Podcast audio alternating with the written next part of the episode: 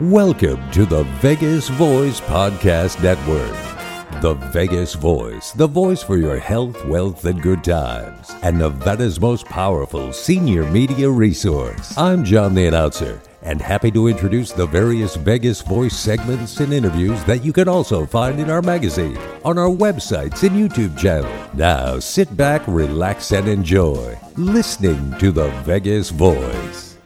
Greetings, fellow baby boomers and boomerettes. This is Dianne Sabis with Back in the Day. Today we're going to take a trip down memory lane, back to the days of bell bottoms, disco fever, and lava lamps. So buckle up your seatbelts because we're going to have a groovy time. Remember the fashion trends of the 60s and 70s? We lived in a colorful polyester outfit that seemed to have a life of its own. Questionable color combinations and oversized collars.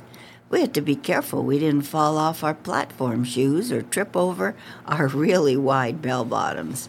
Yeah, they were fashion crimes, but we strutted our stuff with confidence.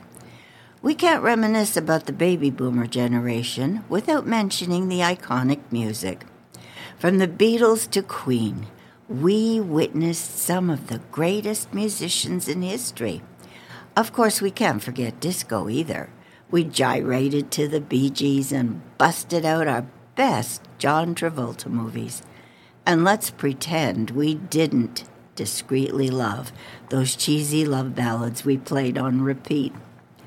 Growing up in the age of rotary phone, phones and black and white TVs, we believed we had the most advanced technology. We marveled at the appearance of cassette tapes and thought the Walkman was the pinnacle of portable music. Little did we know that someday we'd have pocket sized devices with a power of a thousand Walkmans in our hands. Our generation was blessed with some unforgettable television shows, too. We laughed with I Love Lucy, cried with MASH, and got hooked on Happy Days. And how can we ever forget the jaw dropping cliffhangers from Dallas? Who shot JR? The suspense was real, folks. Now, let's talk about how we navigated the transition from typewriters to computers. As technology evolved, we found ourselves struggling to adapt to the concept of Googling something. At least I did. It was beyond my comprehension. And let's not forget the mysteries of email and those dreadful early internet connections. Oh, we've come a long way from You've Got Mail. I still remember the unique smells of our childhood. Do you? The aroma of freshly mimeographed paper handouts in, in school, the excitement of unwrapping a brand new vinyl record, and the scent of a fresh pack of bubblegum cards. Those memories are enough to bring a tear to our eye. Or maybe it's just Allerie's acting up now.